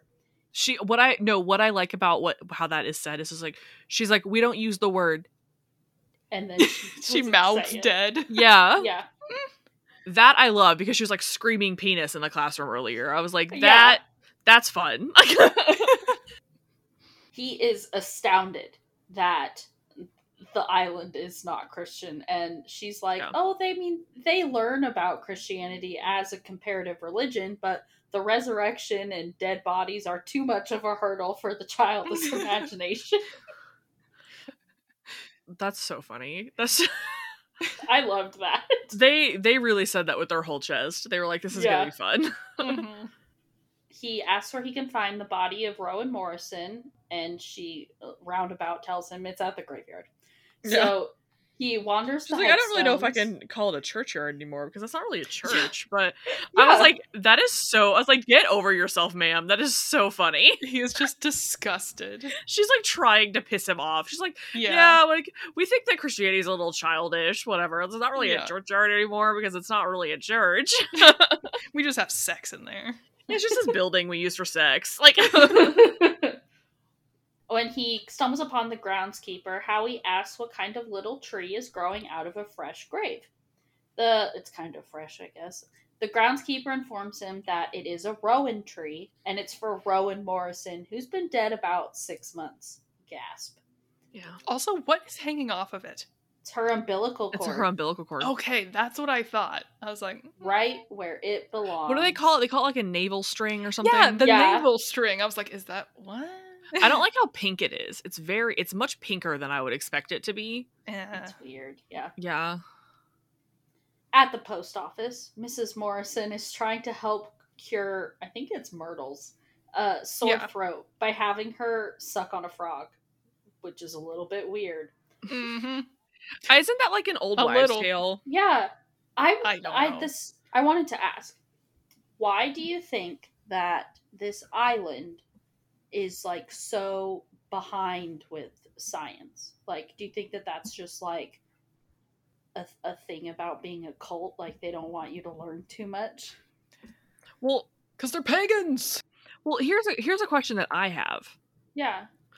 Do you really think that they're that behind on science? Because let's let's take a moment. They're wearing the other part of my. they're question. wearing Yeah. modern clothes. Mm-hmm. They have electricity. They're you know they have telephones. Wait, do they have telephones? I don't know. I don't remember if we see telephone or not. But they like they have electricity. Like they Yeah. they're of the modern world. Like there's Yeah. later when they're doing the parade, Christopher Lee is like wearing sneakers. Like He's wearing Converse. yeah, like like it's they they are modern. They just Yeah. also believe in these like sort of old world gods and these old world remedies. You know, what I maybe mean? it's just like health related. yeah. I don't think it's mutually exclusive. I don't. I think yeah. I think that it's just like I think it's no different than like um having a like chicken soup recipe for when somebody's Yeah. sick. You know what I mean? And thinking that that's going to help you. You know what I mean? the yeah the second part of my question was like they have they have a chemist which is why uh, they have like a whole chemist right and As opposed um, to half of a chemist.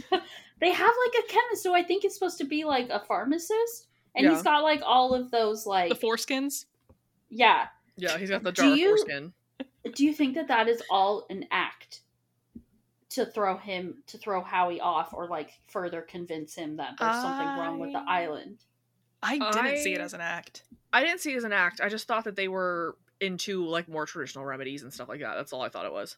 that's totally Mhm. fine i was just curious if you thought that there was something more, Kind of like I- folk medicine. I, I don't know Yeah. if it's like a thing, but that's yeah how It I is. imagined it. Yeah. yeah. Okay, I was just curious what you thought. Yeah, well, it's like in the Love Witch, she has that like shop. Yeah. Oh yeah. Yeah. All right. Howie calls everyone on this island crazy in their beliefs and finally makes his way to the Hall of Records where he is yet again told he needs permission from Lord Summer, Summerisle for any documents. This is this is the part where I was like, "Girl, just tell him to go." Like, Yeah. Mhm. He incorrectly demands that he should be able to see them or he'll arrest her. And she just gives in. And he finally gets to like scour the records, the death records, and finds two Morrisons, but no record for Rowan. When he asks about her death, the clerk says she doesn't know anything about Rowan, but does confirm that Rowan is the girl in the picture, which is a first on the whole island. yeah, I love how she's like, "Yeah, that's the girl in the picture. I do not know one thing about this girl."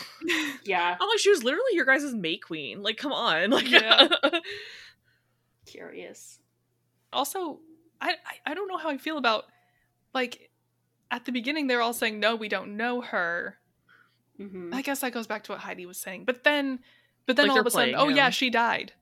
yeah. Like we all know I, they're actually. they're. I think they're just trying to buy time until the thing happens. Yeah, maybe. Yeah. Keep him in town. I Yeah. thought at first that the gal in the Hall of Records messed up. Like she Mm. said the wrong thing. Well, they can only keep lying for so long. They truly can. Like Yeah. they need him to continue investigating. Yeah, because the whole point is for them to for the town to convince him that she is about to be sacrificed. Like that is Yeah. the goal. Mm-hmm. so that he'll try to save her. Yeah. Yeah. so they have to they have to set it up correctly. Mm-hmm. Yeah. As Howie continues his search, he witnesses a fertility ritual that some girls are performing in an orchard near the Lord Summerisle estate. That's my favorite musical number. That Just one's pretty fun good though too. Yeah. I do like that Mhm. one. The Grand Estate is practically like a museum and it looks super cool. Huge True. fan of this place. Um, and Howie like meets with Lord Summerisle and cuts like straight to the chase and is like, "Can I dig up Rowan's body and like prove that she was murdered?" And Lord Summerisle insists that they don't murder here since they are deeply religious. Mm-hmm. And I loved that moment mm-hmm. so much Mm-hmm. because like obviously howie considers himself to be like deeply religious as well and like if your nation's entire thing is like our our official religion is christianity and you're still having people murder that's yikes right like that's Mhm. essentially what lord summer was saying loved it mm-hmm. Anyway, Howie takes offense. How could they be religious if these young girls are dancing naked? There's a ruined church and there's no ministers or priests. Oh, the horror. Bro, not everything is about you. Not everything's Christianity. But, like, Howie is super caught up on the nudity. he would be. He was sweating pretty bad earlier. I like how Lord Summerisle is like, don't you find their youth like regenerative or something? He's like, don't you? Refreshing. Yeah. I was like, oh, okay. Yeah. Just watching naked women. But yeah, it's Weird. fucked up. Yeah. Yeah. So they continue to have this conversation about, and we've kind of talked about it a little bit already, and like Howie can hardly believe anything that he's hearing. There's fake biology, fake religion, and Lord Summerisle has the gall to say that the Christian God is dead. Yeah, it's it's really interesting how like with with what with such ease, Lord Summerisle is just kind of like shutting down everything this guy is saying Mhm. about Christianity, and being like, "Hey, you know, like whatever you whatever you're thinking, I disagree with you. This is what's working for us." Like he's just like Mhm. very very calm about it, very very like this is the situation, this is where you're at, you're going to have to deal with it. Like Yeah. Mhm. it, it, it's it is a really effective scene i think to give Mhm. you kind of a perspective of where these people are coming from Yeah. and where lord summerisle is coming from as well and it also kind of gives you some insight into the lengths to which these people are devout Yeah. Lord Summerisle explains the roots of this island and why his grandfather settled here. Nearly a century ago, his grandfather created a new strain of fruits and veggies that would thrive in this island's volcanic soil. But to expedite the workers' passion to help and like their motivation, Summerisle's grandfather rekindled their worship of the old gods, and when the harvest was plenty, everyone bought into it. And since then, the Summerisles have kept the secret that it all started as a lie to better the morale of the island. My question is Do you think that Lord Summerisle believes in it, though? Mm. i think yes because I he also kind of think says that. the longer they've been doing it the more entrenched they're getting into this Mhm. belief system and i think the Yeah. end is really indicative of that too Yeah. But yes, I, I I think that's a good point, and we have to keep in mind that that is what like legitimizes his power in the eyes of the people. Mhm. Yep. So you know, if he were to essentially, if they were not to not believe what he's telling them, then he would be out of a job. out of a But job does he believe it? I think there's a potential that he does not, but it could also be that he does. But either way, it's still probably at the forefront of his mind that the, the continued buy-in of the people, whether he believes it or not, is essential Mhm. for his like stability and power. Yeah. I I think at that point you have to believe in it because the only that that's his only course of action. Like if he Right. If he doesn't believe in it, then the whole thing collapses. You know what I mean? But like he his grandfather fully invented this, right? Like and everybody else still believed it. And like he says like my dad carried it on out of love for my grandfather and so like I'm doing the same. Yeah. When he said did he say out of love for the grandfather or just out of love? He said out of love, but I thought it was implied. I assumed now I could have been reading this like just in a different way. But Yeah. I assumed that when he said carried it on out of love, I thought he meant love for like the religion. Mm.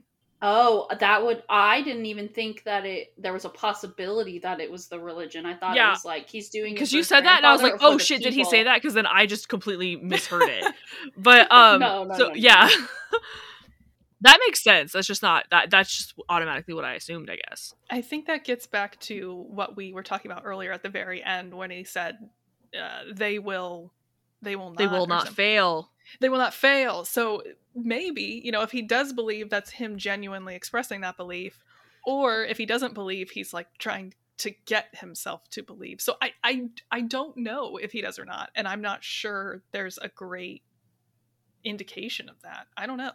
That being said, you know, I, I watched it once and I didn't even question whether or not he believed. I I assumed he did. But now that you're mentioning it, I'm like, uh, I don't know. I think there is a point when you are in a position of power like this where you cannot divorce yourself from your belief system because then Yeah. everything collapses and i think that Right. that's where he's at like there's no option for him to not believe in it because if he doesn't believe in it he loses everything that he has so like it Right. doesn't really matter like if he didn't believe in it before because he must now in order to continue the status quo Yeah, and that goes back to I think a part of religious identity is like if you grow up believing this and knowing this knowing this to be true in a sense, then if you start to question that, your whole identity kind of breaks down and that could lead to some sort of crisis. There's this um Hulu series that came out recently called Under the Banner of Heaven Mhm. that is about like fanatical Latter-day Saints. which is pretty good. Andrew Garfield's in it. He's fantastic. Daisy Edgar Jones is in it. She's also very, very good. And what the what the series is basically trying to show is like a incredibly religious man who loses his faith and like the Mhm. implications of that. Mhm. And it basically says exactly what you're saying, Laura. Like the whole point of the series thematically is that once a religious man loses his faith, he loses his identity. Yeah. And I think that that is definitely something to be said here for both parties, but specifically for Lord Summerisle, his belief system is what gives him th- that power Mhm. and so he cannot be divorced from it because then he like basically ceases to exist as he is currently you know what i mean like it's Right. It's like kind of like Yeah. like the divine the back when like kings claimed that they had the right to power because it was divine. def, like, yeah. They had the divine power to rule or something like that. Mhm. So it's kind of like, yeah, if you acknowledge or if you start to question whether or not you actually have that divine right, that there is no divine that gave that to you, then it's like, well, shit, am I just a man? Or, you know, Yeah. back then, am I just a man? So then necessarily it becomes not an option to question your faith. Right. Yes. And I think that's the reason why people get so defensive when their beliefs are challenged because if they are forced to consider why they believe what they believe or that there could be some other other belief that is that is different from theirs, mm-hmm. then you know what happens to their worldview? What happens to their identity? What are they? Who are they? What's the purpose of life? Then it all starts to snowball and you get the, the end of shutter island exactly so it's Yeah. like you know i think that's what's like a linchpin of a lot of this type of identity because if you start to question it where does that leave you and what happens to you afterwards it's it's a Mhm. scary thought yeah and there's there's plenty of that that happens outside of a religious context as well like Right. i'm not Yeah. i'm Oh, definitely yeah, not yeah, saying yeah. that this has to only exist within a religious context right But- i think that that's what this film is interrogating specifically hmm That was good. Thank you for entertaining my question. thank you keep going yeah That night, Howie digs up the body of Rowan and opens up the coffin to Quote, discover unquote. own. the the body of rowan air quotes Hey, I was about to do the reveal. dun, dun, dun, as if we haven't revealed everything I know. Inside the coffin, there is only a hare, and not n- not like a, a hair, but like a, a, I was a like, could bunny. you imagine DNA. there's only only one single hair H A R R we're gonna do gene testing but like a bunny, like a bunny. There's a little, little bunny, a, a dead rabbit. and not a human. No. Howie charges back to Lord Summerisle's place, uh, where Rose and the Lord are singing and drinking.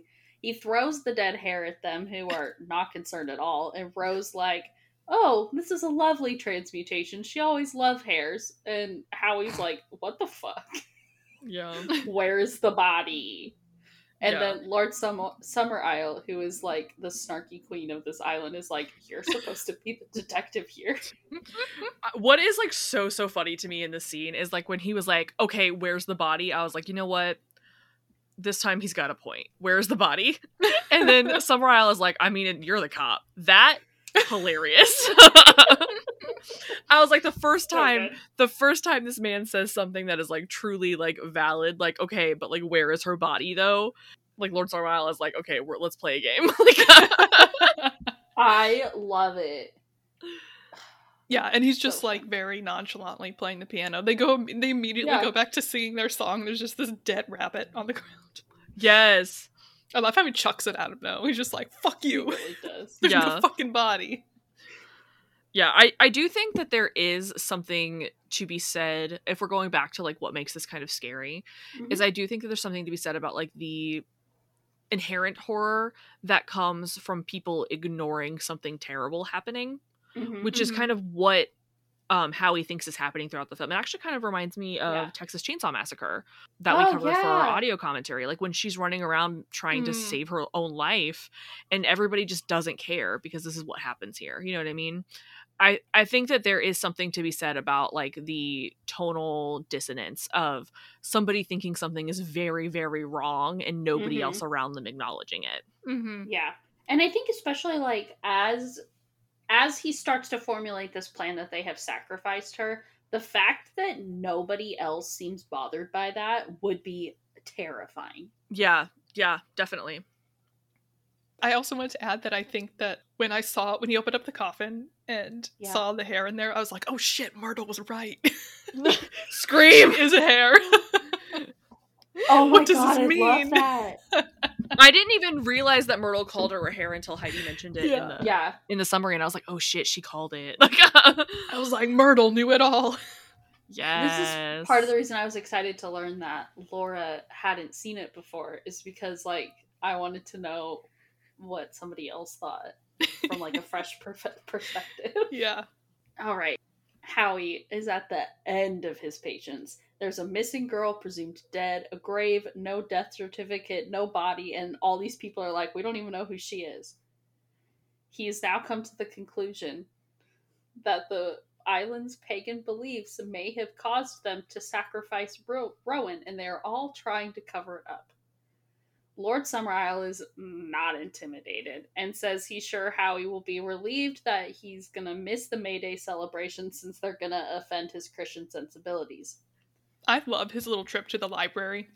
Yeah. I love him just reading everything literally out loud, saying his I thoughts know. out loud, and that woman is just watching him. It's so know. funny. I know. She's just like, "Can you please shut up? We're in a library." Literally, Mhm. I didn't even realize he was actually reading it out loud until like halfway through, and then I was like, he's just he's literally just. I thought it was like a mod, like a Yeah. voiceover. I, I did too. Yeah, I do think part of it is voiceover. The other part of me thinks that that person is watching him to see his reaction because Yeah. that is the foundation for Oh. everything that's about Oh. to happen. Oh, 100%. That's exactly what I thought was true. happening. I didn't even put that Yeah. together. I thought she was just a random woman who's like, "Why are you reading about all this? Like, we already know this." No. She's like, gotcha. Hook, line, and sinker. Yeah. Well, Wow, because like believe I didn't notice literally everything they do from this point forward is just setting up the end of the movie. Yeah. Howie continues to poke around the chemist slash photographer's back room, where he finds old photos, including the mysteriously missing harvest photo from the year before. But there are hardly any crops since the crops failed, and is horrified to discover that the girl in the photo is Rowan. He is more convinced than ever that there's going to be a sacrifice, and it's going to be Rowan. Howie decides he needs to leave to bring reinforcements, but when he tries to start his plane, it seems to be dead. Has somebody sabotaged it? After he returns to the shore to investigate, a man in a hobby horse parade costume gets his attention and he starts to chase him down. And everybody's like excitedly preparing for the parade. The punch Yeah. figure, the swordsman, all of it. The whole shebang. Exactly. Oh, I guess I didn't talk about it. He Yeah, I was like the library. yeah, he at the library, he reads about the ritual they're about to perform. And yeah. it says in the ritual that the like king of the celebration is Punch, the fool, Yeah. and he is the one who will eventually be sacrificed. This man reads this yeah. and then puts on that punch costume and does not think about it at all. I did Yeah. not even notice that. Does not think about it at all. What the hell? I did not catch that. I just thought there was like a punch the the guy, like he was the third person. I don't recall them saying that Punch is going to die. I really, really think that they do. I part of me wants to pull it back up to check because That would I make am sense because they're like he's king for a day, but he's also a fool. Yeah. Because it literally he's like king for a day. He is the person who is like ultimately like I Yeah. really, really think that that's what he reads. I didn't read this like on Wikipedia or something. I'm just going off of what I remember him saying in the movie. Yeah. I mean, I trust you. The only reason that I think he would have put it on Well, because he's he's After not thinking it's going to be hundred percent the same. He thinks that they're sacrificing Rowan. exactly. Mm-hmm. It's just it was just really interesting to me because I was like, wow, bro, you just said that this is what Mhm. happens, and then he still he still puts it on. But I also didn't know that I don't have a, I don't know a lot of like lore. So I didn't know that like Punch was the fool, and I thought that was really interesting because it reminded me of Gone Girl, where she gave him the Punch and Judy dolls. Exactly. I was gonna. That's what I was gonna reference, like the Punch and Judy dolls, and like how that's like such an old Mhm. icon of the fool. Yeah. I very much so believe that that's what happens. I could be wrong though, so if I am wrong, I am sorry. Either way, he is a fool for putting on that costume. But True. really, it's like the only thing he can do. Yeah. I Yeah. mean, like he really he has no choice, but like I think it's another one of those things where he's like kind of blinded by his mhm. objective and what he thinks Mhm. is true that he's not Exactly. actually seeing the reality around him. Yeah. Yeah. Lord Summerisle is like, we're gonna do the procession at 3 p.m. It's gonna end at our most sacred place for the sacrifice to the sun god and the orchard god, which have really cool names, and I never wrote them down. Regrets. Howie is increasingly frustrated, and the clock is ticking. So he decides to just search every household for Rowan, even if he has to break down the door. Also, Which is illegal. honestly funny. I love them making fun of him for doing that. I know. I love Mhm. how like he he's like, "What's in there? What's in there?" And they're like, "Oh, this is my costume. This is for the festival." And they're just like cheery. yeah. He also finds this is curious a boat in the harbor full of empty Summerisle apple crates, as though they are expecting a great harvest quickly. Mm-hmm. The landlord of the inn, Macready, encourages Howie to stay in bed for the night, since the island doesn't particularly like having strangers around for Mayday. Howie like goes to take a nap, but he like wakes up when he starts to hear Willow and her father talking about how you know they were given instructions and they don't want him to interfere and they have a plan to make him sleep for a long time by lighting the hand of glory, which is fully like a hand candle. It's spooky. I love I love like their stage whisper. Like, I know. we can't make we can't wake him up. Yeah, so that I guess that's that was my question was like so that was all an act. yep. Oh but yeah. but okay, so they wanted him to go up there and hear. Yes. them. He has to put on the costume. Then what so... was the what was the hand candle for?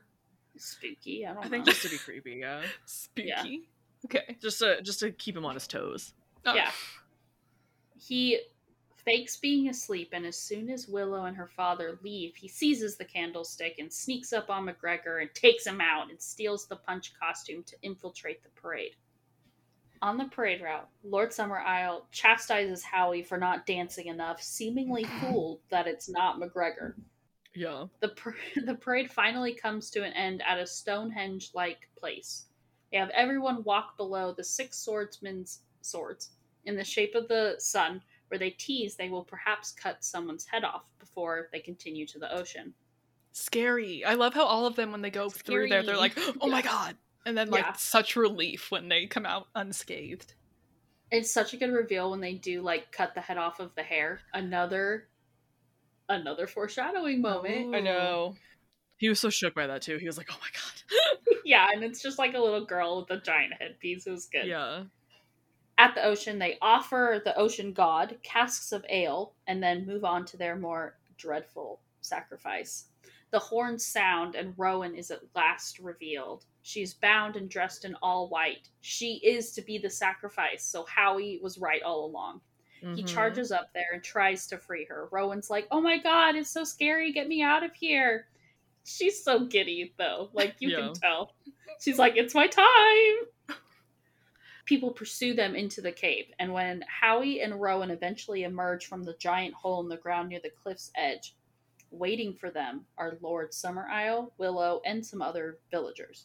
Yeah. Howie's hella confused and shocked, and things get wild. Rowan is no longer afraid. She's very giddy, and Lord Summerisle's like, You did a great job. And Howie realizes that he's been played. Yeah. Lord Summerisle, you know, is like, haha, we fooled you, we lured you here, and like, yeah, the crops did fail, but we're gonna prevent that by sacrificing you, the right kind of adult, who is a virgin, a man of the law, and a fool who came of his own accord. As they like prepare him from the ritual, Howie is like, I'm a Christian, I'm not gonna stay dead. God's the one who punished your crops and not your and not like the gods. Like you're Mhm. just gonna murder me and nothing works because Lord Summerisle's like, no, trust me, this is gonna work. Howie, of course, predicts that next year they're gonna kill Summerisle if this does fail, and then they at last lead him up to the giant wicker man. He's gonna be locked up inside the giant chest area, and like the structure has like all these other caged animals around it because they are not taking any chances this year. Once Lord Summerisle makes the plea to the gods to accept the sacrifice, the Wicker Man is set ablaze. And Howie like is trying to ask God for forgiveness for his sins because he hasn't had a chance yet to have confession. Mm, so he true. thinks he's going to be damned.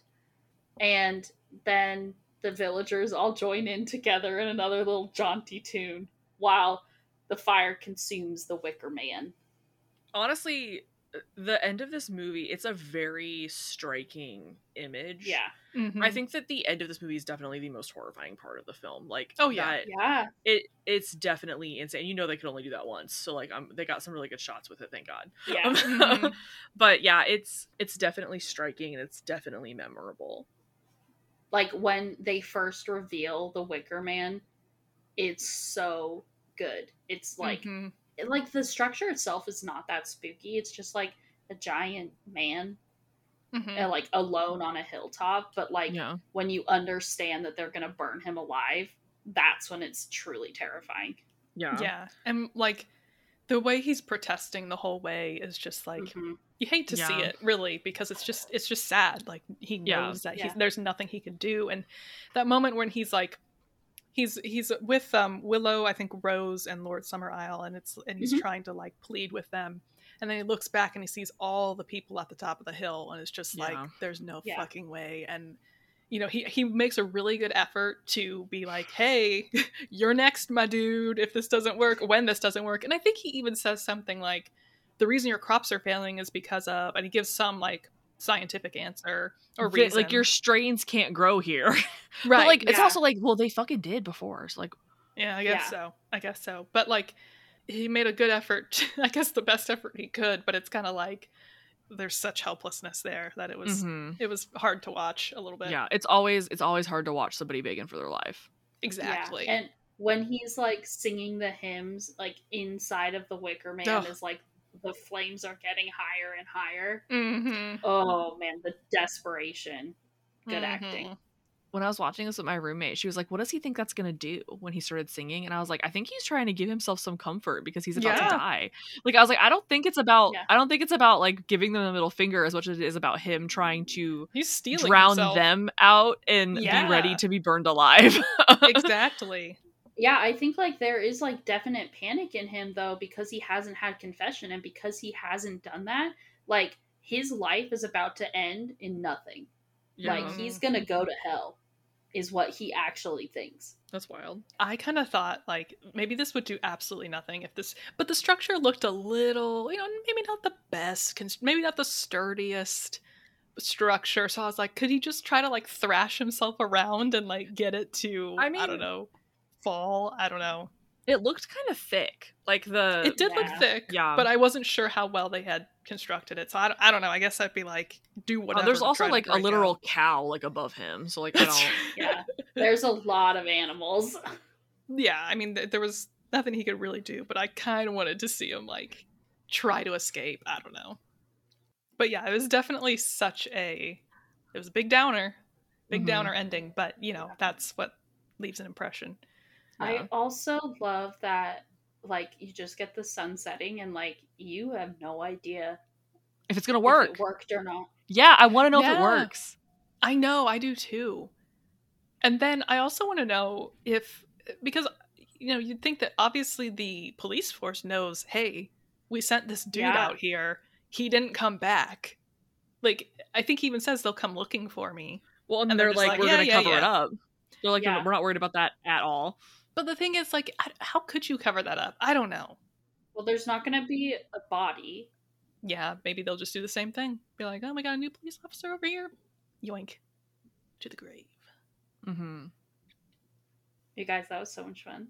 Yeah, I I don't I really don't think that we have as much. I don't think we have anything else that we really need to get into. We've, we definitely we definitely I think had a really good discussion about this movie. I feel like there's a lot to unpack, and I think we did a good job unpacking it. Like that was a lot, but I mean, I, I kind of want to say as like an epilogue or an Yeah. afterword or whatever that like none of what we have said or I guess I'll speak for myself but none of what I've said I you know I don't want to paint religious people or people of faith in a bad way so like none of that discussion was intended to ostracize or criticize anyone who is religious but I think that especially what the film is trying to say is when that religion or religious beliefs are taken to an extreme Mhm. that you know puts other people in peril and becomes blind to as we've said any other type of belief system or anything of that sort is when it becomes Yeah. problematic so i don't want anyone who's religious to listen to this and be like wow they're just fucking hating all over religion